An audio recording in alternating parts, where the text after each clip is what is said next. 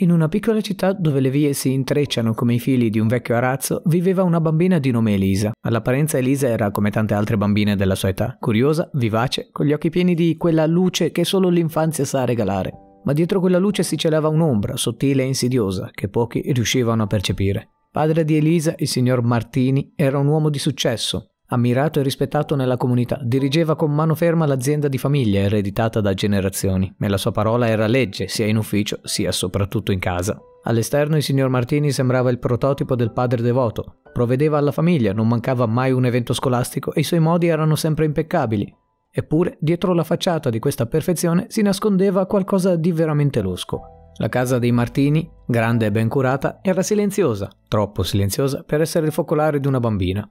Elisa si svegliava ogni mattina al suono della vecchia sveglia di famiglia, un oggetto d'argento che brillava sotto la prima luce del sole filtrata dalla finestra. La sua stanza era ordinata, troppo forse, con ogni giocattolo e libro al proprio posto, come se raramente fossero usati per giocare. Si vestiva in silenzio, scendeva le scale e trovava la colazione già pronta sul tavolo della cucina. Il signor Martini era già al lavoro, come sempre. Buongiorno Elisa, salutava la governante, la signora Rossi, con un sorriso che Elisa ricambiava debolmente. Buongiorno, signora Rossi, rispondeva Elisa sedendosi e mangiando in silenzio. La giornata scolastica era l'unico momento in cui Elisa si sentiva un po' più libera. Era una studentessa brillante, sempre attenta e partecipe, ma riservata con i compagni. La sua timidezza era spesso interpretata come distacco, rendendola un'isola in mezzo a un mare di voci e risate. L'arrivo della nuova maestra, la signora Bianchi, segnò una svolta però. Era una donna giovane, con occhi vivaci e un sorriso che sembrava illuminare la stanza. Notò subito Elisa, la sua intelligenza e il muro che sembrava aver costruito intorno a sé. Elisa, potresti venire qui un momento? chiese un giorno dopo lezione. Elisa si avvicinò, incerta.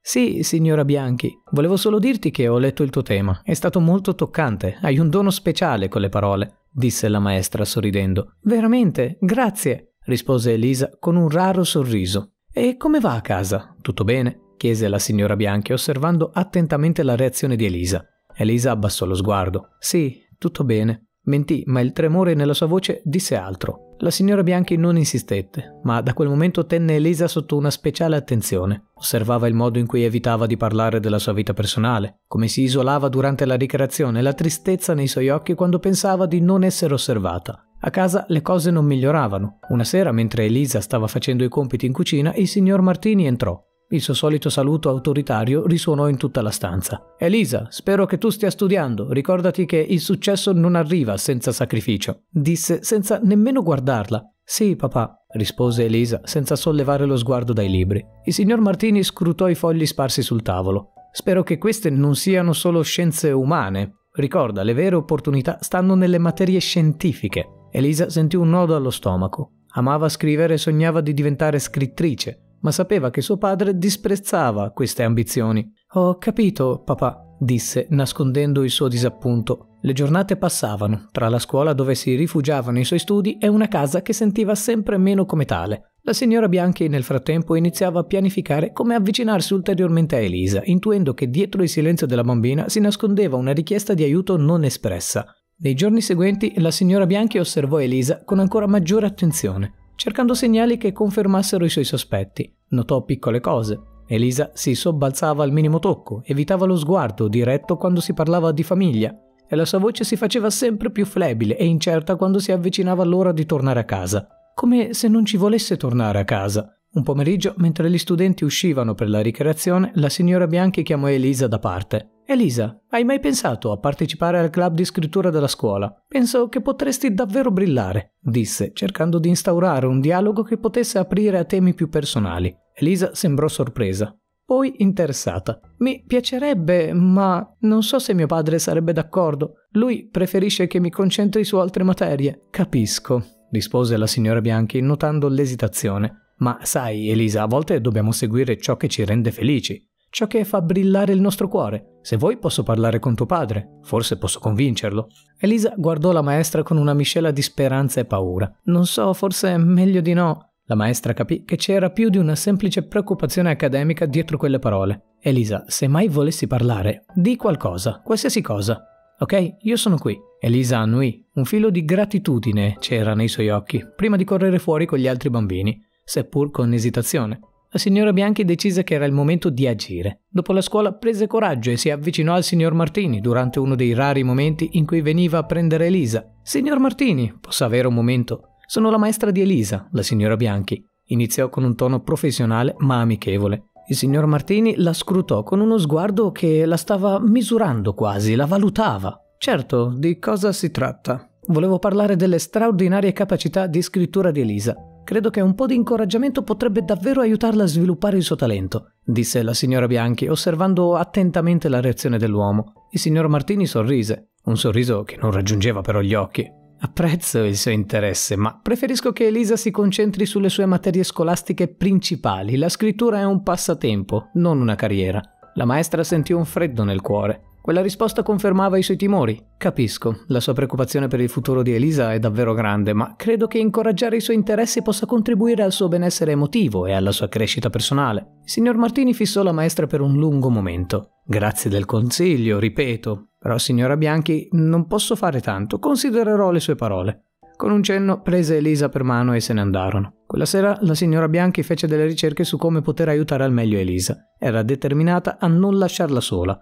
Nei giorni successivi accadde l'evento che avrebbe cambiato tutto. Durante un compito in classe Elisa scrisse una storia che, pur essendo una finzione, conteneva elementi troppo realistici di tristezza e isolamento. Elementi anche inquietanti che riguardavano una protagonista femminile della sua stessa età una protagonista che subiva delle brutte cose. La signora Bianchi, leggendo tra le righe, capì che era arrivato il momento di intervenire. A casa di Elisa stava succedendo qualcosa. La storia scritta da Elisa era un racconto immaginario di una ragazza, anzi di una bambina, intrappolata in una casa oscura, sorvegliata da un uomo molto molto cattivo che pretendeva obbedienza e perfezione altrimenti le faceva del male quest'uomo. La maestra, leggendo quelle parole, sentì un peso al cuore. Era evidente che Elisa stava proiettando la sua realtà attraverso la metafora della storia. Il giorno seguente la signora Bianchi chiamò Elisa nel suo ufficio. Elisa, ho letto la tua storia, iniziò, cercando di mantenere un tono neutro. È molto toccante, vuoi parlarmi di cosa ti ha ispirato? Elisa guardò il pavimento, giocando nervosamente con le mani. È solo una storia, signora Bianchi, non significa niente. Elisa, disse dolcemente la maestra, ogni storia nasce da un sentimento, un desiderio, una speranza o una paura. Se vuoi possiamo parlare di ciò che ti preoccupa. Dopo un lungo silenzio, Elisa alzò gli occhi, lucidi di lacrime non versate. A volte, a volte vorrei solo scappare, come la protagonista della mia storia, ma non c'è nessun posto dove andare. Le parole di Elisa furono il catalizzatore, furono l'inizio di tutto. La signora Bianchi capì che non poteva più aspettare. Quella sera stessa prese una decisione che avrebbe potuto cambiare la vita di entrambe. Contattò i servizi sociali locali, esprimendo le sue preoccupazioni e chiedendo un intervento discreto ma immediato. I giorni seguenti furono tesi. Il signor Martini fu informato dell'indagine in corso e, come previsto, reagì con indignazione, negando qualsiasi accusa e presentandosi come la vittima di un malinteso, Tuttavia la professionalità e la determinazione dei servizi sociali uniti alla testimonianza di Elisa resero evidente che la situazione in casa Martini non era quella ideale per il benessere di una bambina. La svolta avvenne quando durante un incontro organizzato dai servizi sociali Elisa trovò il coraggio di parlare. Raccontò quei lunghi pomeriggi passati in solitudine, delle aspettative schiaccianti e del freddo distacco del padre. Raccontò della sua paura di non essere mai all'altezza del desiderio di amore e accettazione e infine fece vedere dei lividi, dei terribili lividi sul suo corpo. La signora Bianchi fu al suo fianco, offrendole sostegno e incoraggiamento. La testimonianza di Elisa, unita alle osservazioni della maestra e ad alcune incongruenze emerse durante l'indagine, portarono a una decisione drastica ma necessaria. Elisa fu temporaneamente allontanata dalla casa paterna e affidata a una famiglia affidataria, in attesa di ulteriori valutazioni. Nei mesi successivi la signora Bianchi divenne un punto di riferimento costante per Elisa, visitandola spesso e assicurandosi che stesse bene. La loro relazione si approfondì, trasformandosi in un legame quasi materno. La maestra si impegnò anche in una battaglia legale, decisa a ottenere l'affidamento di Elisa. Il processo fu lungo e faticoso, con il signor Martini che si opponeva fermamente, sostenendo di essere stato frainteso e calunniato. Tuttavia la determinazione della signora Bianchi, supportata da prove concrete dal miglioramento evidente del benessere di Elisa, che sorrideva molto di più, lontano dalla famiglia, fece la differenza. Dopo mesi di udienze e valutazioni, il tribunale decise a favore della signora Bianchi, concedendole l'affidamento di Elisa. Fu un momento di grande emozione per entrambe, un passo verso una nuova vita insieme. Intanto il signor Martini era nei guai, aveva perso moltissimi soldi in aziende e clienti importanti a causa delle notizie sui giornali e probabilmente la sua azienda avrebbe fallito. Elisa e la signora Bianchi iniziarono il loro nuovo capitolo con gioia e speranza. La casa della maestra divenne un rifugio sicuro per Elisa, un luogo dove poteva crescere, imparare e soprattutto essere se stessa senza paura. La storia di Elisa e della signora Bianchi è un promemoria del potere dell'intuizione, della compassione e dell'amore incondizionato.